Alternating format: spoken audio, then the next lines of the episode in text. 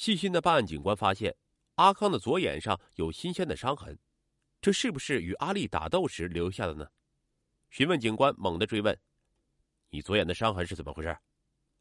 阿康微微吃了一惊，迅即镇定下来：“那是我在十二月七号在洗澡时滑倒摔伤的。”谁能证明？我自己一个人住在出租屋，没人能给我证明。不过我讲的都是实话。阿康仍然神态自若，案情似乎陷入僵局。说阿康是嫌疑犯，又没有直接证据；说他不是，他左眼受的伤，无人能证明。就在这时，老张的传呼机又响了起来，神秘的李先生又出现了。不过这次他在电话中把赎金从五万提到七万。并让老张亲自骑着摩托车于十二月十日送到他们指定的地点。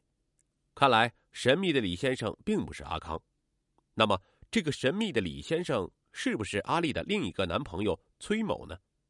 警方在派出所翻了一晚上的暂住证档案，终于找到了崔某的照片。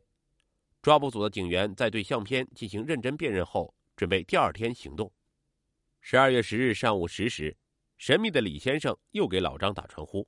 让老张骑摩托车开到商报路等候，专案组警员迅速在附近埋伏下来。上午十点钟，老张刚刚骑车赶到商报路，一个小伙子迅速靠近老张，与老张攀谈着什么。周围警员一拥而上，将小伙子按倒在地上。让人意外的是，前来取钱的这个小伙子姓阮，并不是照片上的崔某，但从阮某身上查获的一本通讯录中，却有阿康的住址和联系电话。审讯进行不久，阮某便将勾结阿康杀死阿丽并嫁祸老张的真相和盘托出。原来，阿丽原住在安徽农村，高考落榜后，他把心一横，只身来到深圳闯世界。但由于没有技能又无学历，在人才济济的深圳找个满意的工作谈何容易？有同乡劝他先到工厂找个活干，再慢做打算。可阿丽又嫌太脏太累。长相漂亮的阿丽最终选择了出卖肉体的道路。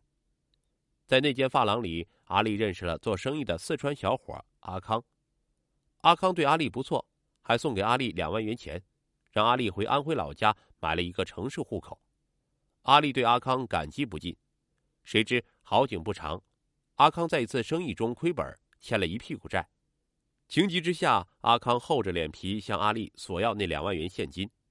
而这时，阿丽早已将钱用光，无钱可还，二人为此大闹一场，感情也随之冷到了极点。不久，阿丽又认识了包工头崔某和老张，老张并租房与之聘居。阿康见不但钱没有要到，人也跟别人跑了，真有一种丢了夫人又折兵的感觉，对阿丽恨之愈深。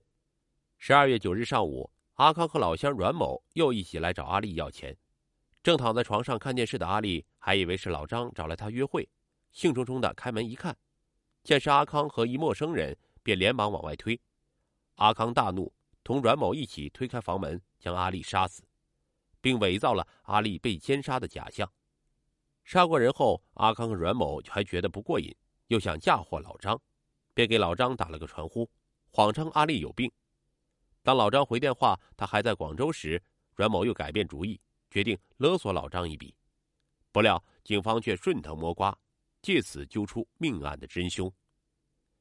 杀人者最终难逃法律的惩罚，但刚刚过完十八岁生日的阿丽选择以出卖色相为生的人生之路，在三个男人之间博取欢笑，视人生如儿戏，最终因此送掉了自己的性命，喝下了自己酿造的人生苦酒。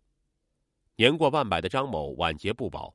竟包娼聘居，差点惹上一场人命官司，其教训也是深刻的。